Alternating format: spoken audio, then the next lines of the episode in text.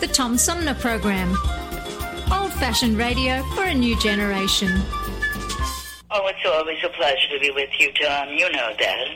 Yay, Tom! I love it in Flint! You're very astute, Tom. Not an easy question. I'll debate Andy Dillon on your show. Well, uh, that's a very good question. Uh, Hello, darling. This is Elvira, Mistress of the Dark, with Tom Sumner. I'm all right, Tom. How are you? You lucky day, Mr. Sumner. Ciao, Tom. How are you today? That's a good question. Hi, this is actor, comedian Joe Nipote, and you're listening to the Tom Snyder, uh, Tom Smothers. Uh, I mean, I'm sorry, what's his name? Oh, Sumner. The Tom Sumner Program. Good morning, Tom. How you doing? Hey, at least I got the Tom part right. The Tom Sumner Program. Old fashioned radio for a new generation. A social distancing tip. While the CDC urges you to avoid close contact, like hugging or shaking hands, there are other non physical ways to say hello. Wave, wink, use sign language, salute, smile, give the peace sign, throw up an air high five, do jazz hands. Remember, stay a minimum of six feet or two arms length away from others and stay home if you can. For more info, visit coronavirus.gov. Let's all do our part because we're all hashtag alone together. Brought to you by the Ad Council. This is Mayor Sheldon Neeley, and you're listening to the Tom Sumner Show.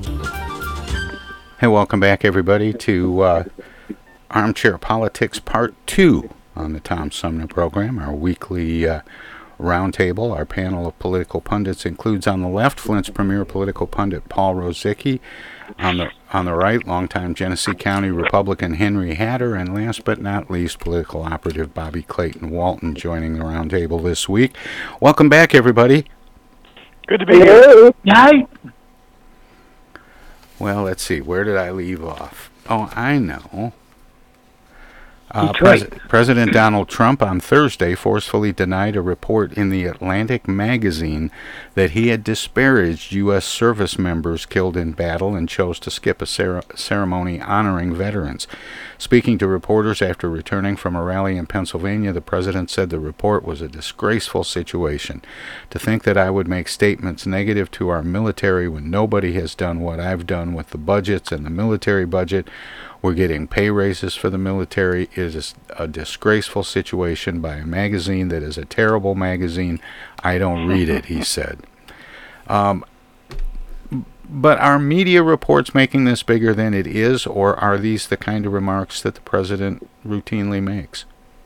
Well, he, Could be both. The, the John McCain comment way back bef- Yeah. when he was first running sort of fits the pattern. I mean, he's of course he said Well- the right things when he's reading off the, the teleprompter, but th- th- there have been comments like this that sort of fit the pattern. But uh, nobody thinks that the president would disdain the military. That's got to be stupid to do that. You can't, you know, he's the president of the United States. He would never I'm do sorry. that. He might I'm do a lot of other things wrong, but I don't I'm think he would do that. I'm sorry, Henry, you had me laughing. Um, I subscribe.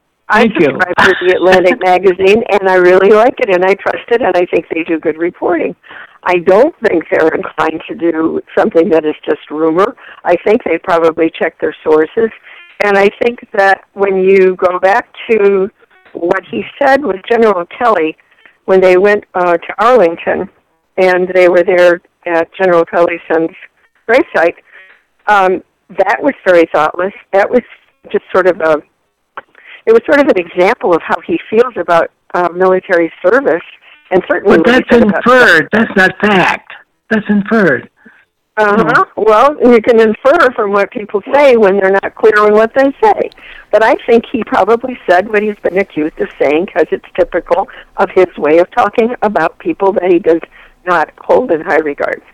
The, You know, you know when, when, when he was first when he was first running, I created a thing called Trump Bingo, and I took the bingo card and I put a different group in every square, and asked people to listen to his speech and see how long it took you to fill out the whole card. When he insults every single group around, so eh, Bobby's right. It's, it's been a pattern, whether it's the military, whether it's the handicap, whether it's Mexicans, whether it's women, and you go on and on and on. It's a long list of, of groups he's insulted. This is what I, I would hope that the done. president would not do. I, I, I just, I cringe when he begins to defame people. I, I support the Yeah, president the best of my ability, and I'm going to continue to, to see this through. But there, there are things that I wished he wouldn't do. True, true, Henry. Yeah, man. I'm sure you're not alone. I uh, I was making phone calls a few weeks ago, uh, calling people to remind them to get their absentee ballots and and to vote. And um, there was this man that I talked to who was quite charming. I didn't mind talking to him. He said he was a Republican. He was a Trump supporter. And uh, by the time we finished our conversation, I said to him, "Well, I can tell you why I am a Democrat." It's number one, I believe very strongly to support the Constitution. And number two, I believe that the Democrats show respect for the dignity of every human being. And I think that what Donald Trump has done is he has taken the Republican Party and taken that respect for the dignity of every human being and turned it on its head. I think so too, but one of the problems I have with this particular story and and so many others like it is the fact that the reporters use unnamed sources. Yeah. And the Atlantic says in its own defense that uh, it verified the, um, you know, it cross checked with multiple unnamed sources, I think three. And then someone from another media outlet, I, I want to say it was CNN, but maybe it wasn't, um, was allowed to find out who the three unnamed sources were and verify their stories, and ultimately the Atlantic Magazine's story. But the problem that I have is that most of the news we get now relies on unnamed sources, and in my opinion, if you can't get somebody to go on the record, you don't have the story yet. Yeah, you don't have the reliable. Eh, because I think people have to be able to look at, you know, a number of people have come out in defense of the president and said, you know, I was there, I never heard him say anything like that. You know, we've we've heard some of those rebuttals. Um, the Mm-hmm. the problem is you can't take the people who make the accusation and the people who put forth the defense and then compare them and decide which one is more compelling when you're reading news that nobody will stand up and admit to. Well, from where I sit, I will take everything I have heard him say and use that as my guide. And whether what is currently in the magazines or the media is true or not doesn't sway my opinion about how he treats other people. No, I, I and that a- and that was not pattern, and, and that was not my point because we certainly saw and heard the comments he made about John McCain because it was well documented and, and you know we've got Trump in You his own words saying these kinds of things and so it's easy to believe a story like this because he makes those kinds of comments. My problem is is goes beyond Donald Trump and into what passes for news these days. And that's my problem with this is is the the kind of reporting that it represents um, as being the norm now. And and I think it's unfortunate. I, I think a lot more editors should say, um, you know, when is somebody going to go on the record on this story? And uh, and hold the, the, the story until somebody does. To Jan's point, uh, Jan, many Republicans would agree with what you said. You use your own judgment after reading something, uh, despite of what you read elsewhere. You use that as the basis of discerning the truth. I think that most Republicans would accept that as a, a very good uh, philosophical argument. Let me throw out one more question here. Do you think that do you think this will change any minds? I mean, this has been a pattern for three years or more, and it, it's kind of one. It's assuming it's true, even if it is true, but it's really the same behavior we've had for so many other groups in, in, beyond the military. Is it going to change anything for the in terms of voting patterns or elections or uh, individual minds? It's true. Of course, Tom's point was how do you how do you give, give credibility to an unnamed source? Yeah. Yeah, And, no, uh, that's, that's, that's, that's a good point. That's an accurate. And it is a good point, and I think that um, when I think back to the last how many 30, 40, 50 years I've been paying attention to politics, um, it's always been on background or uh, off the record or something like that. Not as much as now, but we have a president who has a vengeful nature, and I think for that reason there are a lot of people who don't want to be named on the record because of the fear of the guys with the guns, um, because that's a very real, real scare for some people, especially if they're in the public eye. Look what Putin has done to people that oppose him.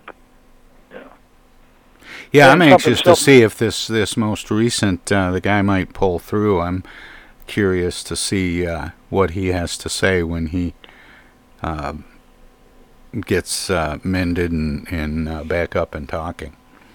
Yeah. Yeah.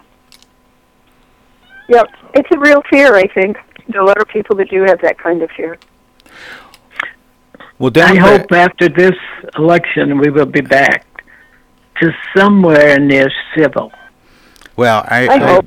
I, try not to, to weigh in on, on too many things, but on this uh, Atlantic magazine story, and I'm using it as a jumping off point. They're no more or less guilty of it than anyone else. Um, but I, I think we need to demand more of our news sources. You know, they, they don't have the story until they get somebody to, to go on the record or until they can, you know, at least produce some evidence that's irrefutable paperwork, video, audio tapes, you know, something. Mm-hmm. Um, But Tom, can we do that? Because we're so divided. Uh, we're equally divided. It's tat for tat. It's this for that. well, I think we'd be a lot Um, less divided if we had to face each other. Yeah, that's true. Yeah, yeah. True. Yeah, I, I think you're right. I, I think the social media makes it easier to be more divisive. As you see the comments on Facebook, those are things people would rarely say in person. And if you can say things to a major news outlet without being Yeah. named or, or held responsible for your your comments, um, of course you can say anything you want. Yeah. Well, I've been I've been known to talk to reporters about things that I have discovered. Um, but what I do is give them the evidence for them to go and find the uh, smoking gun. I don't. Um, I don't give them. I just give them what I can to let them go to the source and find out what And- they need to know. And that's and that's completely appropriate, Bobby. That's and, and that's what I'm talking about. The the reporters have have got to hold off. They don't have the story till they find the smoking gun. If they find a number of people that will point them in directions and they get the stuff uncovered and they, they have, you know, irrefutable evidence or or Yeah. someone is willing to go on the record and say, Right. I witnessed this. Um, No. Well, reporters have an entree that the average person doesn't have.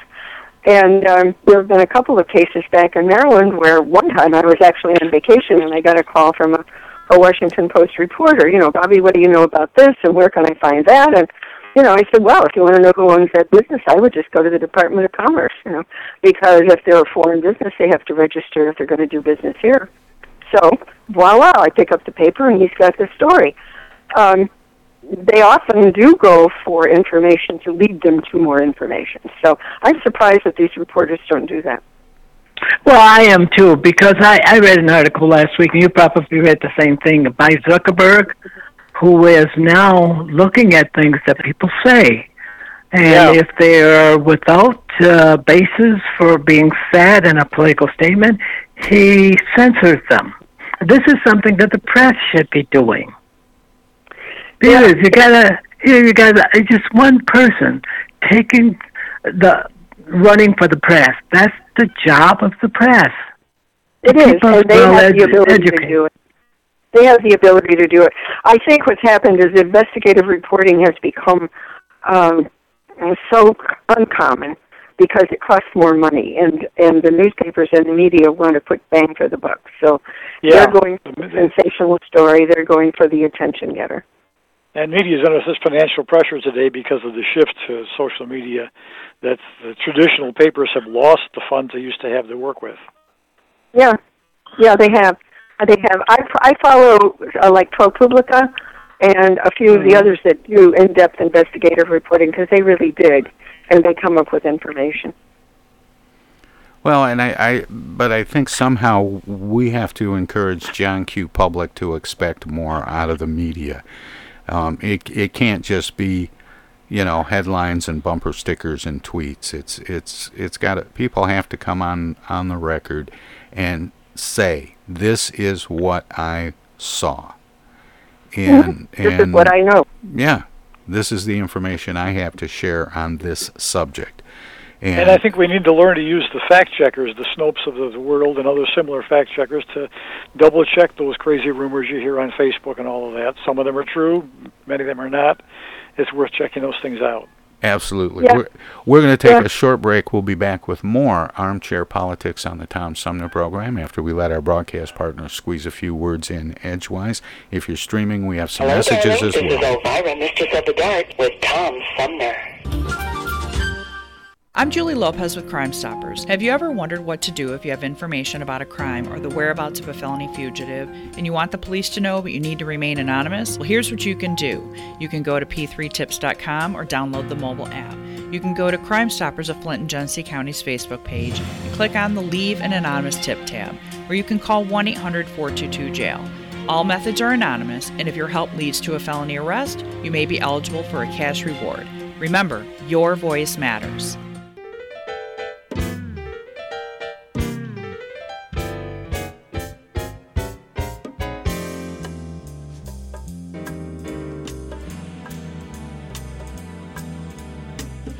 Tom Sumner program has hosted live candidate forums for local, state, and national offices at bars, restaurants, coffee shops, and colleges. Armchair Politics has gone to Lansing, Frankenmuth, Birch Run, and Hell, Michigan, that is. We've done shows all the way to the Mighty Mac and back to the Bricks. We've done remotes from a baseball stadium in Lansing, a grocery store opening in Flint, and from a moving train. We'd like you to tell us where to go next. You can write us at TomSumnerProgram.com, call us at 810-339-8255, or contact us on Facebook or Twitter. This is your chance to tell the Tom Sumner Program where to go.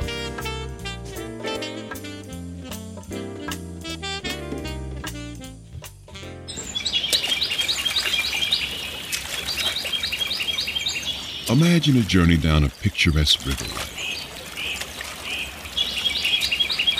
Imagine your Flint River, 142 miles of recreation, natural beauty, and precious resources.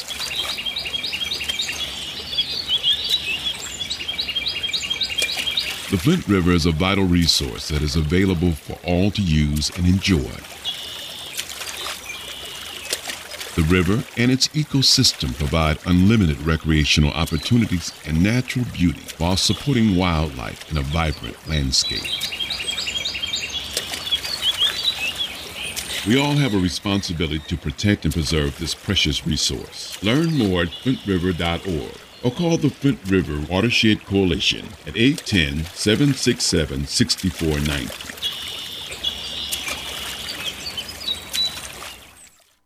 The Centers for Disease Control and Prevention is working to help keep you and your community safe from the threat of novel or new coronavirus.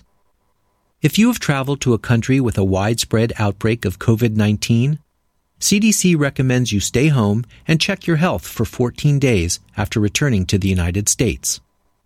Take your temperature with a thermometer two times a day. Watch for symptoms like fever, cough, and trouble breathing. And if you feel sick or have symptoms, call ahead before you go to a doctor's office or emergency room. Tell the doctor about your recent travel and your symptoms, and avoid contact with others. For more information, visit cdc.gov. How do you do, ladies and gentlemen? This is Bob Hope back once again to tell you it's better to have Pepsodent flowing over your teeth now than to have water running under your bridge later.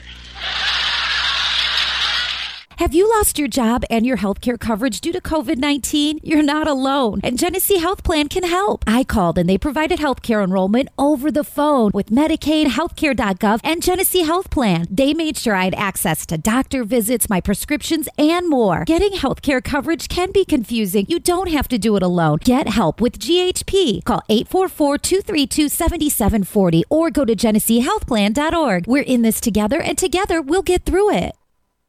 The Tom Sumner Program.com. Hello, this is State Senator Jim Ananich, and you're listening to the Tom Sumner Program.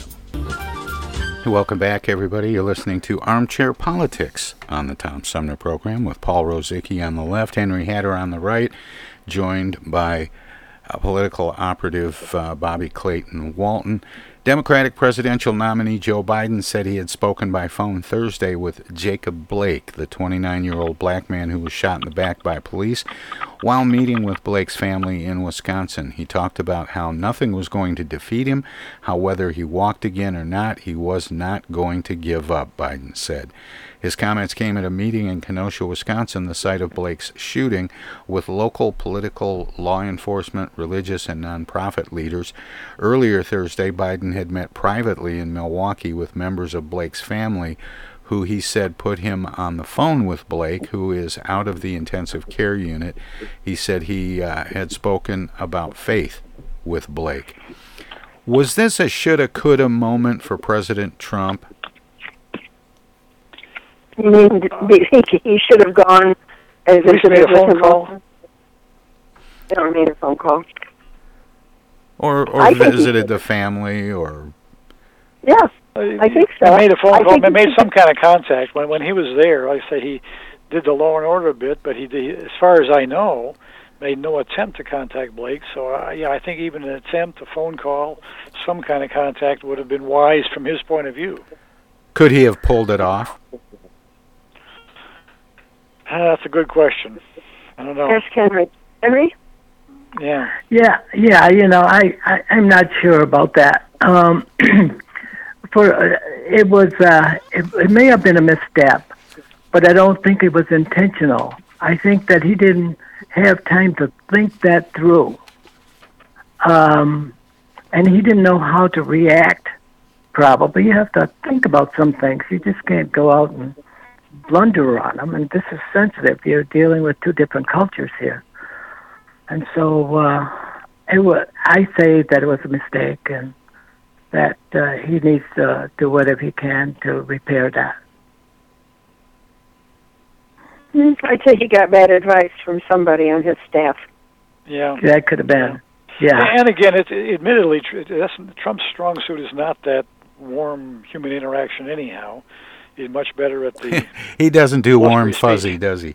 yeah, he doesn't do warm fuzzy very well. According to what um, Michael Cohen said, he doesn't even have a sense of humor, and he's never seen him laugh or chuckle. Although I think I, I think he uh, delivered one of the great jokes um, at the Al Smith. Uh, I think it was the Al Smith dinner um, when he uh, talked about um, everybody uh, praising uh, Michelle Obama for a speech she had given, and Melania gave the exact same speech and didn't get any uh, accolades at all. yeah, I recall that. yeah, that whoever was- gave that him that great. joke was really good.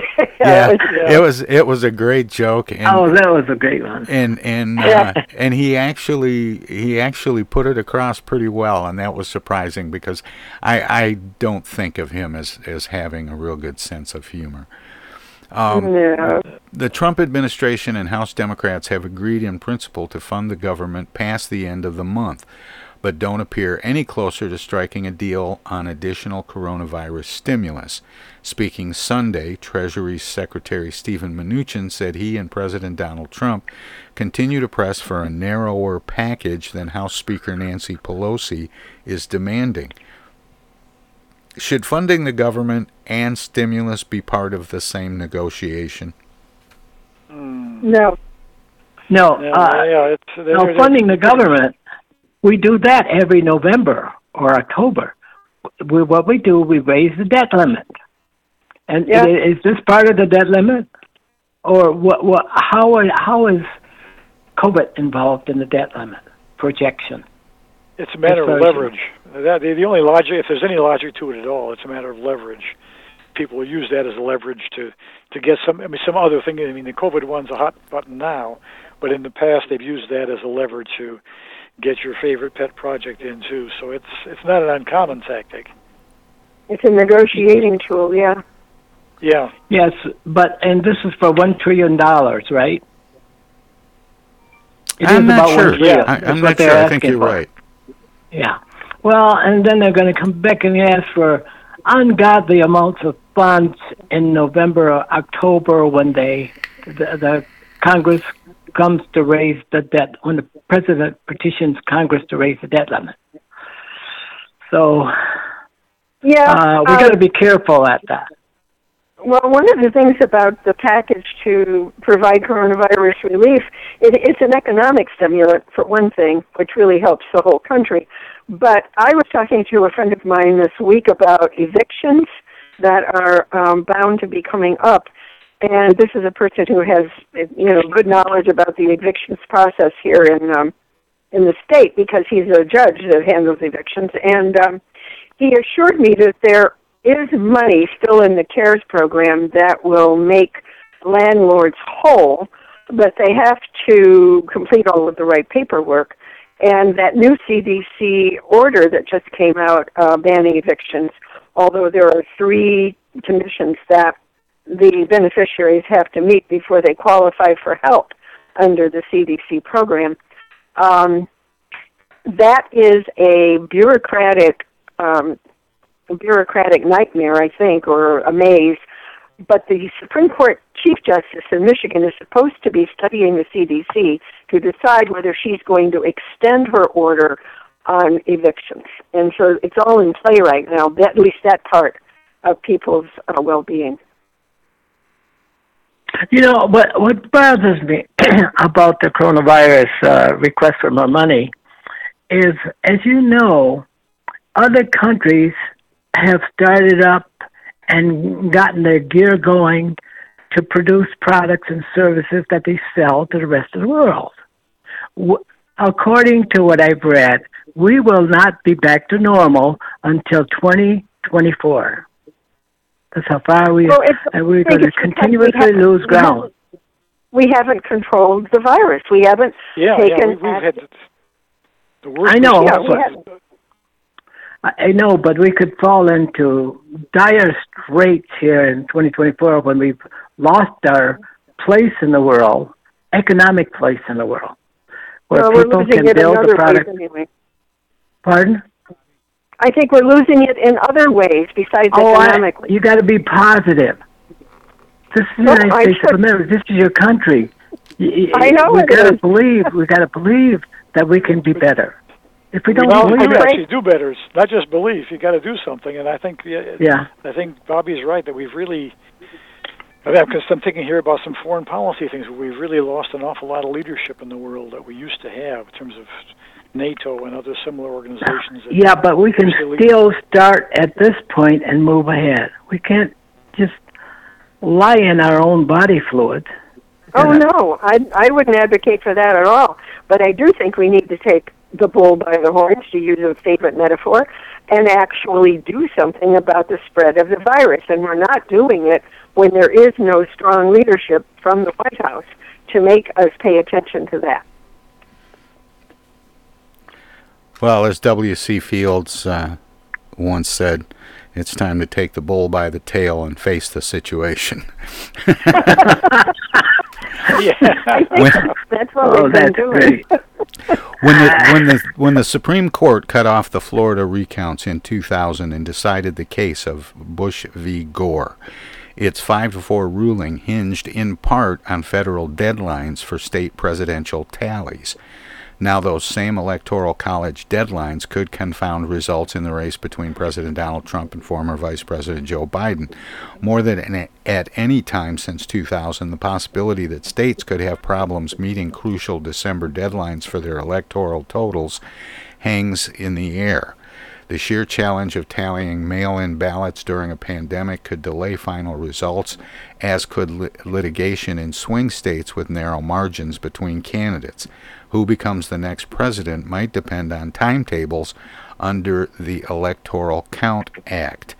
Like the nation's annual election day, the first Tuesday after the first Monday, in November, the reporting deadline dates um,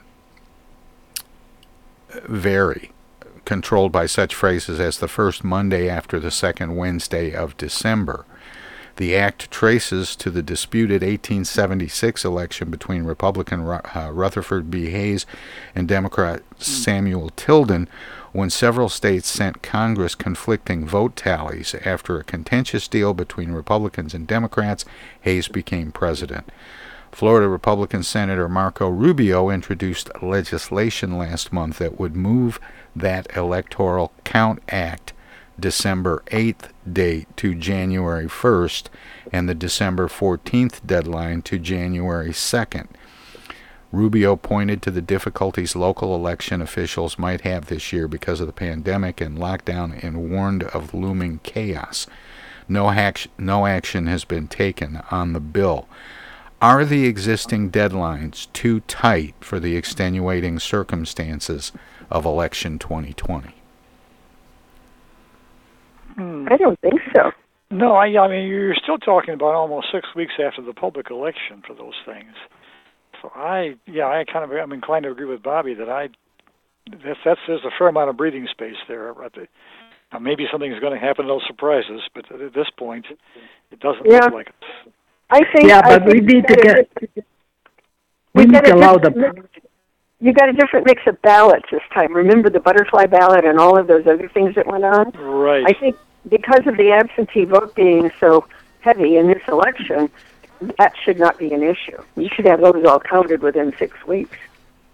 But the most important thing that we got to do, we have to make the public feel comfortable that the voting process is is honorable. Well, After all tell is said and done, president. that's what Tell we have your- to do at all Yes. costs. Yes. Tell Donald Trump to stop talking about fraud. yeah. Yeah, I think and, that and mail-in that would help. ballots and all of that. Yeah. Well, I as will. we uh, as we move on, we have we have a little time, and I'm going to refer to uh, every Tuesday. Uh, Paul sends me a uh, list of some things that we might think about or consider. Usually, he and I are pretty much on the same page, but he has a couple, uh, two or three bullet points here that um, that I I didn't have uh, prepared for today and I thought I'd bring those up. One of the things that uh, he pointed to, which had gone by unnoticed by me, by the way, and I'm a little embarrassed to admit that, but there was no UAW Labor Day event this year. Yeah. No. Yeah. No, there wasn't.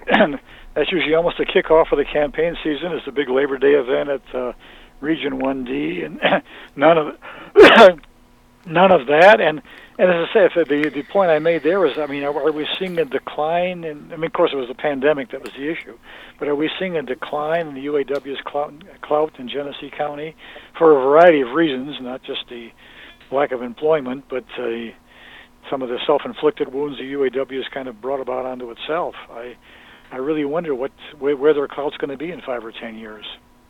Yeah, I, I think it's both. I, you know, I think the pandemic is what they're worried about, and also the self-inflicted wounds, and also there's a loss in the position of dominance that the union has lost over the years. Mm-hmm. Well, don't you think Well, it's a natural cycle? Things do do change, and Yeah. the dynamics change, and it all hinges on what's happening with politics and government. And you know, we became a right to work state, which, for heaven's sakes, is a bad name anyway. Um, the whole union scenario is taking a shift. Oh, it really is. Yeah, I- there was a. I saw an article in the paper the other day of how, particularly in what's called the gig economy, where people are doing kind of very brief kind of commitments here and there, undermines the whole idea of unions when you don't have the face-to-face interaction, and when you're, you know, changing your, what you're doing, you know, on a very frequent basis. So yeah, the the, the atmosphere has changed dramatically in terms of what what unions once meant and what they mean today. Right. And perhaps there needs to be a, a union movement for gig workers. You know, Yeah, so that yeah. I mean, there's a standard. Because my dad was a musician, and he belonged to the musicians union for like 75 years. Got some kind of a plaque. Um, and he played gigs, you know, contract here, contract there. And Don, Tom, you know about that. Absolutely. And yet, Yeah, and yet there was a union um, ethic, and there was a union pay scale, and there were union benefits, and there were all kinds of things that came along with that kind of union. So we could have a, a gig union. There could be gig unions. Yeah, because as Paul, Paul points out, you've got people now who, you know, maybe take a shift as a bartender or or a waiter um, in a in a restaurant, and then two days a week they drive an Uber car, and uh, you know, Bobby, uh, like like your dad and me and a whole bunch of other people I know, Friday and Saturday night out playing at a bar somewhere. Um, yeah. You know, it's that's that's become the norm those aren't the outliers anymore. You're right. When I lived in and and quit my full time job, I I did gigs. I did contract writing for people and proposal writing and other kinds of things and worked out of my home. I did odd jobs here and there and that was how I earned my money. And a lot that of wasn't people legal, are, was that? Was that legal? Sure. Yeah. yeah. Yes, it was legal. I had a yeah. I, I was a consultant and I had a a Schedule C business. And more and more, that's becoming the norm. I mean, an awful lot of people, younger people that I know, are working in that fashion. Did you feel guilty? Did I feel guilty? I pay taxes. Yeah. I pay and that's, that's what many people in the union they they do those kind of things and don't feel any guilt at all about it. Oh, you're talking you're talking about moonlighting, and that's that's different than what Yeah. we're talking about. We're talking about Yeah, Okay, it must be. Yeah. Okay. because we're Yeah, you're yeah talking you're talking about the hidden economy where people are paid under the table. Yeah, that's another story. Yeah. Yeah. Yeah. and Yeah. and, the, and that is that is different. But the um, no, this this isn't uh, y- you know people that are selling things, you know, turning their property into you know mini junkyards and selling secondhand things without paying taxes or reporting it or anything. This is this is people who are you know going to jobs, but they don't work full time, so they're doing multiple jobs. Um, like you know, like the example I gave, somebody who bartends a couple days a week and and then drives an Uber car a couple days a week. Um, or waits tables. Yeah. yeah, they're, they're um, and and Bobby gives a good example. There are a lot of professionals who are doing consulting work. They're working online, um, and eh, but they don't work for a specific company. There there isn't that sense of like when you were at General Motors, people worked 30 years, they retired, you know, eh, that that just isn't the norm anymore. Yeah. We don't really have a factory economy anymore, do we? Not really. No, we, I mean, there's like we still used to, no. there's there's you still see- production that goes on, but so much of it is automated that it doesn't have the impact on employment that it used to. Yeah. To take a look at the numbers, didn't, didn't we used to have what almost eighty thousand GM workers in Genesee County, and now we're what six thousand maybe? I'm not even sure if that's accurate. Yeah, I would But- guess six or seven thousand, but Yeah. you're right. It that's down from eighty thousand thirty years ago. Yeah. We're constantly changing.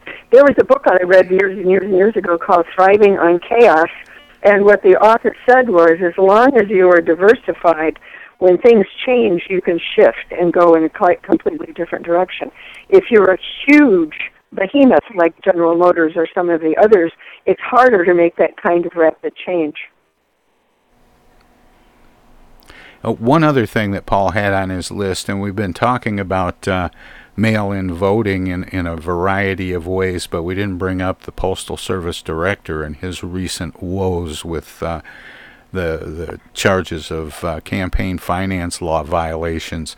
Um, do you think that he has uh, crossed the line? Do you think he did the things that, that he's been suspected of? It it kind of seems like the president is uh, cutting bait on him uh, because he Yeah. just recently said that you know if if he did these things, if he did uh, um, things that were illegal or improper, that he should be let go. Um, and Trump doesn't usually do that until he's kind of forced to. Well, he's doing the right thing, though. He must separate himself from those who are beyond the law or outside the law. Well, I think um, it. The next step is for them to prove that he did this, because uh, the proof is in the pudding. Another metaphor. Um, if they can't prove that, or they don't have any witnesses, people who will testify, yes, I was given a bonus, yes, I was pressured to give money, then um, it would be a matter of doing an extensive audit of the books and all kinds of things, and that would be an onerous task.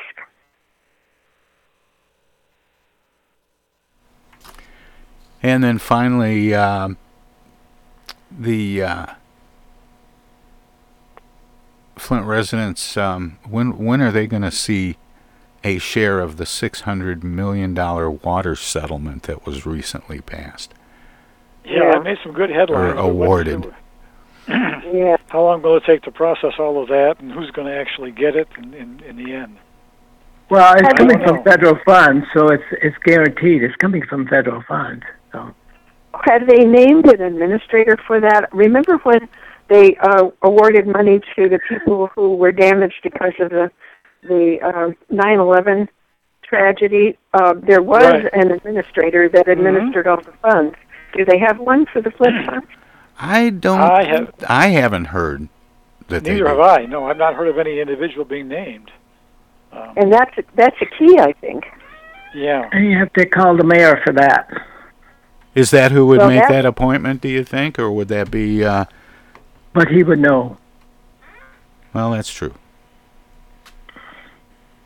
I know both Yeah, both the, one the of- current the current mayor and the previous mayor have have issued press releases about the 600 million um, in terms of whether they thought it was enough or not enough and how quickly it would arrive. So it's become a bit of a, a hot button issue between both uh, Neeley and, and ex-mayor Weaver. You'll have to call both uh, to get a confirmation. Yeah. I wonder if I wonder if the court records would show some some kind of because if you're going to be giving a m- amount of money, there's got to be some kind of standard set up on how it's administered. Well, one would hope. Um, Oh yeah, one would. and then, uh, and finally, any uh, any quick comments on uh, Michael Cohen's new book? One I more, saw one more book in a long string of books. You know, I mean, it's, I mean, I don't know how many opinions will change. Like I say, well, I've made the point before that the, the, the whole avalanche of books coming out of this administration are almost universally negative compared to what you generally see out of most other administrations. And uh, I think they've got a more. Trump section at the bookstore now. Probably do. they probably do. I was talking to a friend yesterday. I had a collection of all the Watergate books back in the day, and I couldn't possibly have a collection of all of the Trump books. Th- That's You know, right. Every every every other week, there's a new one coming out. Yep. I just started reading Melania and Me. My son gave it to me. okay. Well, I had uh, I I had uh, Vicky Ward from the UK on this morning. She had written a book a while back um, called Kushner Inc. about Yeah, Jared and parts. Ivanka. Pretty interesting stuff. It's in. It'll be in the archive later today if uh, anybody wants to go back and, and take a listen to Vicky Ward's uh, uh, discussion about the book that she wrote about Kushner Inc.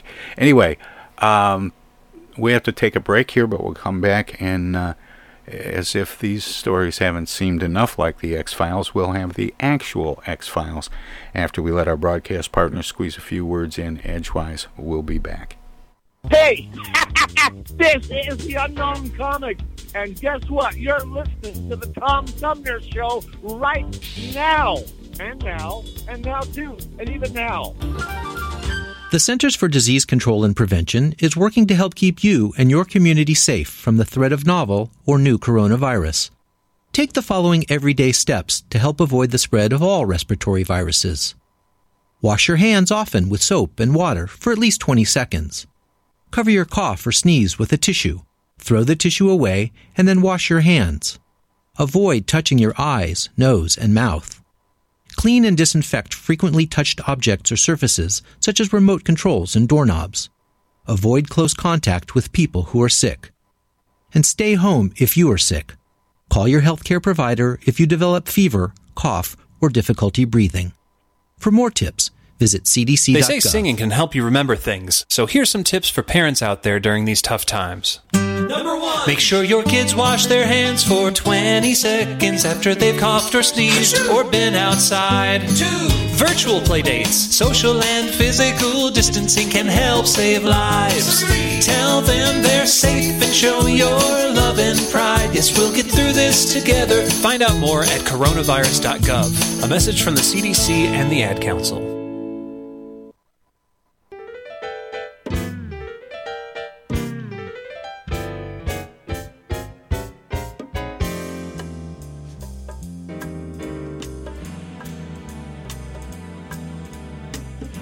Tom Sumner program has hosted live candidate forums for local, state, and national offices at bars, restaurants, coffee shops, and colleges. Armchair Politics has gone to Lansing, Frankenmuth, Birch Run, and Hell. Michigan, that is. We've done shows all the way to the Mighty Mac and back to the Briggs. We've done remotes from a baseball stadium in Lansing, a grocery store opening in Flint, and from a moving train. We'd like you to tell us where to go next. You can write us at TomSumnerProgram.com, call us at 810-339-8255 or contact us on Facebook or Twitter. This is your chance to tell the Tom Sumner program where to go.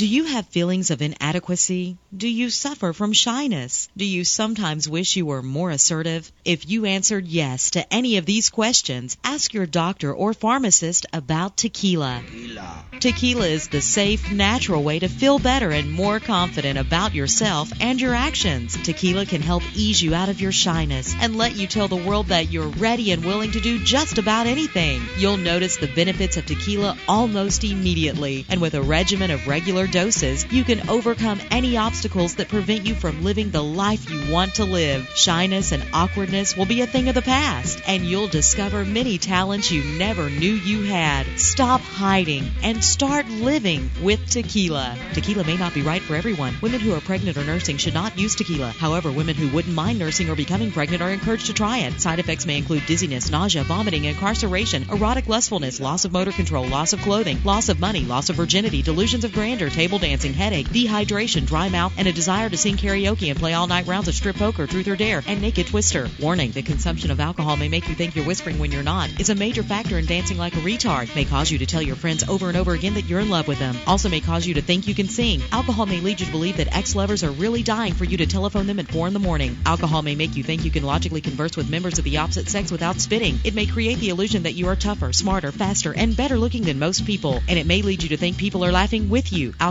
may cause pregnancy, and it also may be a major factor in getting your ass kicked. So what are you waiting for? Stop hiding and start living with tequila.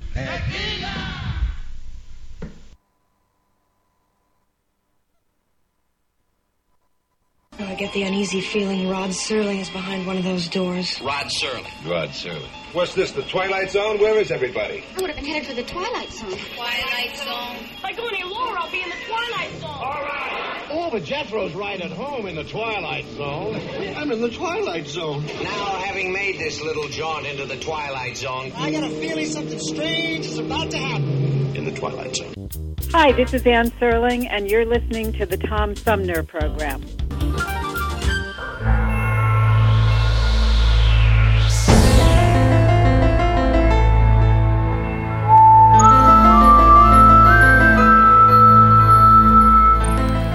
Hey, welcome back to uh, my favorite part of Armchair Politics each week on the Tom Sumner program. It's the coveted X Files, and we begin with uh, soul legend Al Green was trending Wednesday for a pretty hilarious reason. The singer started it all when he posted a tweet of a photo of a Walgreens drugstore sign that had been slightly altered. A photo of a young shirtless Al Green taken from the cover of his 1975 Greatest Hits album had replaced the logo's W, and the rest of the sign read Al Green's.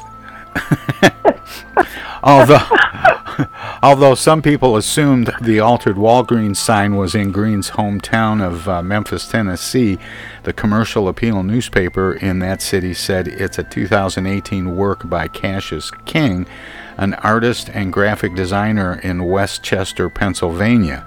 Still, the drugstore chain was happy to jokingly take credit for the sign by quoting a classic Al Green song title, We Were Tired of Being Alone. is is altering a store sign art? Hmm. well, I'm some not people sure about that, think but it is. it, it sure got both uh, a lot of attention both for Al Green and Walgreens in, in the process. I saw a lot of coverage of that. Well, I it reminds me of Andy Warhol. You know, art. It looked like a commercial advertisement. Yeah. Well, people are falling crazy in love with Chico the Parrot and his soulful Beyonce renditions. The nine year old yellow crowned Amazon parrot lives at the Lincolnshire Wildlife Park in England's East Midlands, and he's winning hearts there and online with his impressive cover of the Pop Queen's 2008 hit, If I Were a Boy. A, a park spokesperson told the Boston Standard that Chico has been at the park a little over 18 months and gets on with his bird and animal uh, his bird and human pals alike. And Chico's no one-hit bird, according to his former former owner Julie Gregory. He can also belt out "Poker Face" by Lady Gaga, "Crazy" by Gnarls Barkley, and "Firework" by Katy Perry. A- any requests?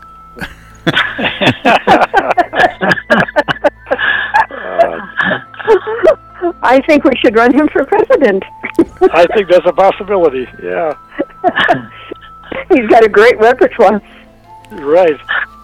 Well, here's a weird one. German federal uh, police sent a bomb squad to investigate after a train driver found a styrofoam box with three vials of liquid on a local train Friday.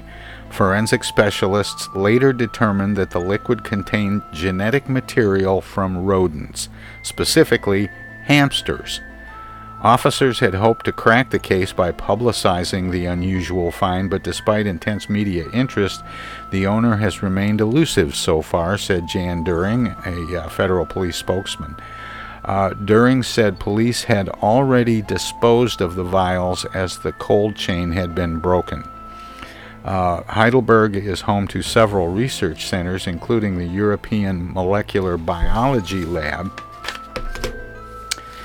Is this the first chapter in the origin story of a new superhero, Hamster Man? I, I will. Uh, I'll, I'll look forward to the superhero movie coming out soon.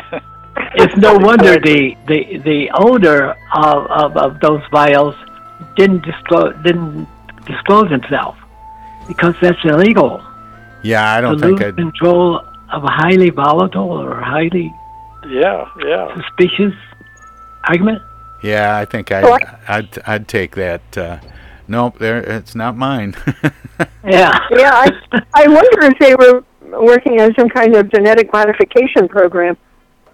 You know, well, that's what I You're- wondered. That's that's Yeah. that is an unusual find. Does Uh, it have anything to do with COVID? I, that I don't know. Um, or crossing it with tomatoes that could run on one of those little wheels. That's right. That's right. Maybe generate electricity. There was a uh, now now see that sounded like uh, Vermin Supreme. He had a theory. That's, yeah, that there, there, there's yeah, there's a thing for Vermin Supreme's campaign. He right. his his idea was that you put zombies on treadmills and use them to generate power. Yeah. Well, that beats the old story about when Jimmy Carter was president and he had his mom riding her bicycle, her stationary bike to generate electricity in the White House. Yeah, yeah. Well, there was a scary moment in Taiwan this past weekend when a toddler was lifted 30 feet into the air by one of the kites at the Hsinchu City International Kite Festival. According to Focus Taiwan, the three year old girl suffered abrasions to her face and neck but was otherwise unharmed.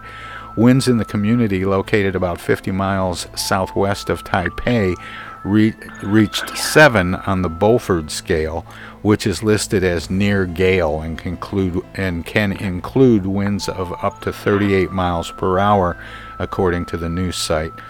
Taiwan English News said the kite's tail wrapped around the girl and lifted her into the sky. Footage from the festival showed her uh, swinging wildly in the air. When she neared the ground, a crowd of people grabbed the child and pulled her down. Should kites be grounded on excessively windy days? I don't know, but that's a good question. I thought that If- was the day you're supposed kids, to fly kites. Yeah, for, for kids, yes, yes, yeah, I, I had yes. Of course. Well, especially if they have a tail that can wrap around you and drag you up. I suppose, yeah, but uh, Yeah. like I say, I thought those were the days you wanted to fly kites, though. Well, that wraps it up for today's edition of Armchair Politics. Any final thoughts? We've got a couple of Uh, minutes left. Just, just one thing. I want to congratulate Bobby on being chosen an elector for the fifth district for 2020 election. Yeah, Uh, thank Bobby, you. Congratulations. congratulations. Oh, we mentioned that last week on the show, and I forgot. Thank you, Paul, for. Uh, Yeah. Yeah. Yeah, thank, Uh, thank you, thank you. I think I would like to go in December and not in January. yeah. Um, it, it, you you have to meet in Lansing on the twentieth of December. That's the. Is it 20th? I wrote it down on my calendar. I don't remember the date. Um, I know. I, uh, I, I, I watched. I watched it when Henry cast his vote in 16 on online. oh yeah. Well, yeah. So I'll, I'll Um, look forward, Bobby. Yeah, I- I'm sure Henry was glad he could vote for Trump. I'm looking forward to voting Yeah, for I, Biden. I hope so. I yeah, hope so. may the best person win. That's all I say. well, Yeah, but I'm doesn't on- doesn't I'm the not best on the person ticket, and neither are you. doesn't the best person actually have to be running? Yes. yeah. Good point. Um, Tom, I, I would hope that you would uh, raise the question next time we meet on does professional sports impact the American economy? Yeah, I was going to touch on that a little bit um, when we were talking uh, about the governor's uh, opening up of uh, high school sports here in Michigan. But uh, yeah, let's let's uh, let's see if we can dig into that a little bit next week. I, that's um, Yeah, there's aren't the first games tomorrow? Aren't there a couple games tomorrow? I think of the professional Yeah. football. yeah, I think you might be right. And um, Yeah. and, yeah, and of course think the- about all the people. Think about all the people who work, who will be unemployed or are unemployed when the uh, you know selling hot dogs and cokes and doing all the things That's they right. do. And all the all the bars surrounding the stadiums and all of those kind of things too. Yeah. Right, right. All of the adjunct workers that are no longer going to be employed. That has a big impact. yeah, well, and the sale of jerseys and banners yeah. And beer. and, uh, And beer. yeah, and Yeah. beer. And grants and yeah, t-shirts and yeah, it really makes a difference. Well, I'm going to go ahead and wrap it up. Paul, thank you so much. Paul Rozycki, Flint's uh, premier political pundit. It's always a pleasure. Always good to be here. It's a pleasure. And Henry, longtime Genesee County Republican Henry Hatter. It's always uh, it's always great to talk with you, Henry. Uh, thank you, Tom. And Bobby, it's And it's, everybody. It's always Bobby. great when we're uh, when we're joined by a political operative uh, turned elector, Bobby Clayton Walton. Bobby, it's uh, Yeah. it's always fun when you're here. Yeah, I Thank always you, enjoy Bobby. being with you guys, and I I try not to pick on you too much, Henry, but I just can't resist. But that's You're so- okay. You make me better, Bobby. You really make me better. well, see, when we're together, I can look into your blue eyes and think you're just adorable. But when we're not together, I can really pick on you. yeah. okay. All right. Well, thanks Okay, guys. everybody. Take care. Bye bye. Bye bye. That was uh, that was the crew for Armchair Politics, and that's Smoking George Winters tickling the ivories. Let me know it's time to head on out of here down to the uh, down the hall to the living room, and uh, be sure and join us tomorrow for another edition of the Tom Sumner program. And Friday we have uh, a special program where I've uh, combined some of the um, uh, interviews that I've done about September 11th. Good night, everybody. The Tom Sumner program is a live variety show. We want to acknowledge all of our guests who play such an important role in the show and our cavalcade of cohorts from coast to coast for their regular contributions. Most of the musical accompaniment was provided by people in or from the Flint area. Many of the pre recorded portions of the Tom Sumner program are made possible by Flint's own Steve McComb and Pencil Sketch Recording in Nashville, Tennessee. If you have comments, questions, or suggestions about the show, find us on Facebook. This is Prue Clearwater. Join us next time for another edition of the Tom Sumner program, and thanks for listening.